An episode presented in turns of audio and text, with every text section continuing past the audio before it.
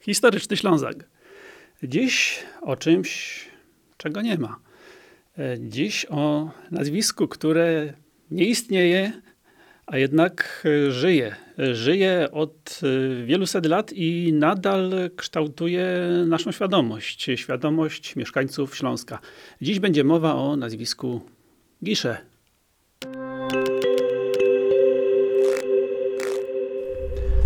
Dziś o nazwisku Gisze. O nazwisku, które nie istnieje od kilku wieków, a nadal przecież jest żywe. O Marce Gisze na Śląsku słyszeli wszyscy. Dlaczego nadal jest żywa? Jest żywa, nadal istnieje z powodu decyzji, którą podjęto również kilkaset lat temu. By o niej opowiedzieć, cofnijmy się do początków rodu Gisze.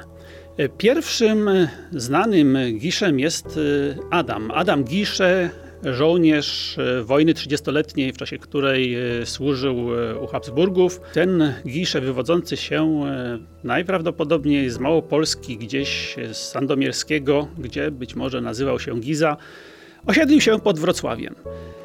Syn jego, Georg Gisze, inaczej Jerzy Gisze, jest najważniejszą postacią w dziejach rodu zajmuje się wydobyciem galmanu. Uzyskuje przywilej na jego wydobycie na Górnym Śląsku, no i w ten sposób kładzie podwaliny fortuny Giszech. Ale co się dzieje? Otóż nazwisko Gisze wymiera już w kolejnym pokoleniu. Ostatnim człowiekiem, który je nosi jest Fryderyk Wilhelm Gisze, syn Georga, który umiera bezpotomnie. Umiera bezpotomnie, a cały swój niebagatelny już wtedy majątek zapisuje najbliższym krewnym, czyli siostrze oraz dwóm siostrzenicom. Zakładają spółkę pod taką właśnie nazwą Spadkobiercy Giszego. I od XVIII wieku funkcjonuje ona aż do wieku XX. Czyli właściwie te pierwsze trzy pokolenia Giszech, a jeżeli chodzi o prowadzenie interesów, to dwa, czyli Georg oraz jego syn Fryderyk Wilhelm to są jedyni gisze, którzy mają coś wspólnego z prowadzeniem tego interesu. Następne pokolenia noszą już zupełnie inne nazwisko. To są takie trzy linie arystokratyczne. Von Pogrel, von Teichmann i von Walter Kronek. No, ale nazwiska gisze już nie noszą. Jednak firma nazywa się Spadkobiercy Giszego i Prowadzone przez nią interesy kwitną aż do XX wieku. W tym czasie gisze zapisują się, odciskają wręcz piętno w e, historii i kulturze Śląska.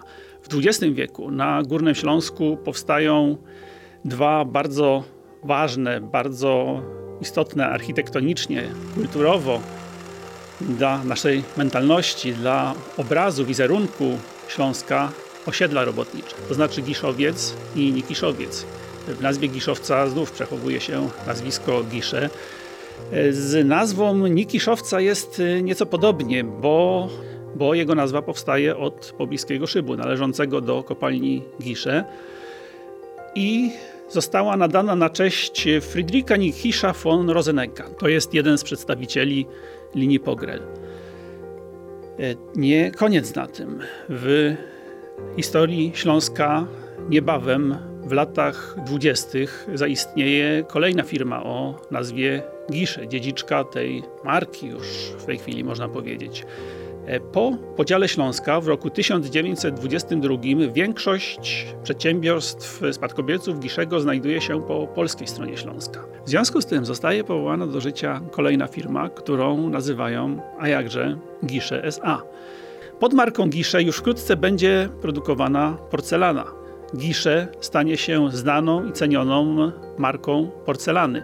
Porcelany, która zagości w każdym właściwie śląskim domu. Tą, którą tutaj widzicie, zakupili lata, lata temu moi pradziadkowie.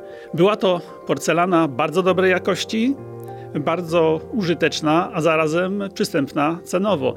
Coś bardzo podobnego można by przecież powiedzieć o osiedlu Giszowiec przed laty. W 2012 roku w Katowicach zostaje powołana do życia Fundacja Gisze. Fundacja, która zajmuje się rewitalizacją dawnej fabryki porcelany, w której zresztą porcelana Gisze dalej jest produkowana.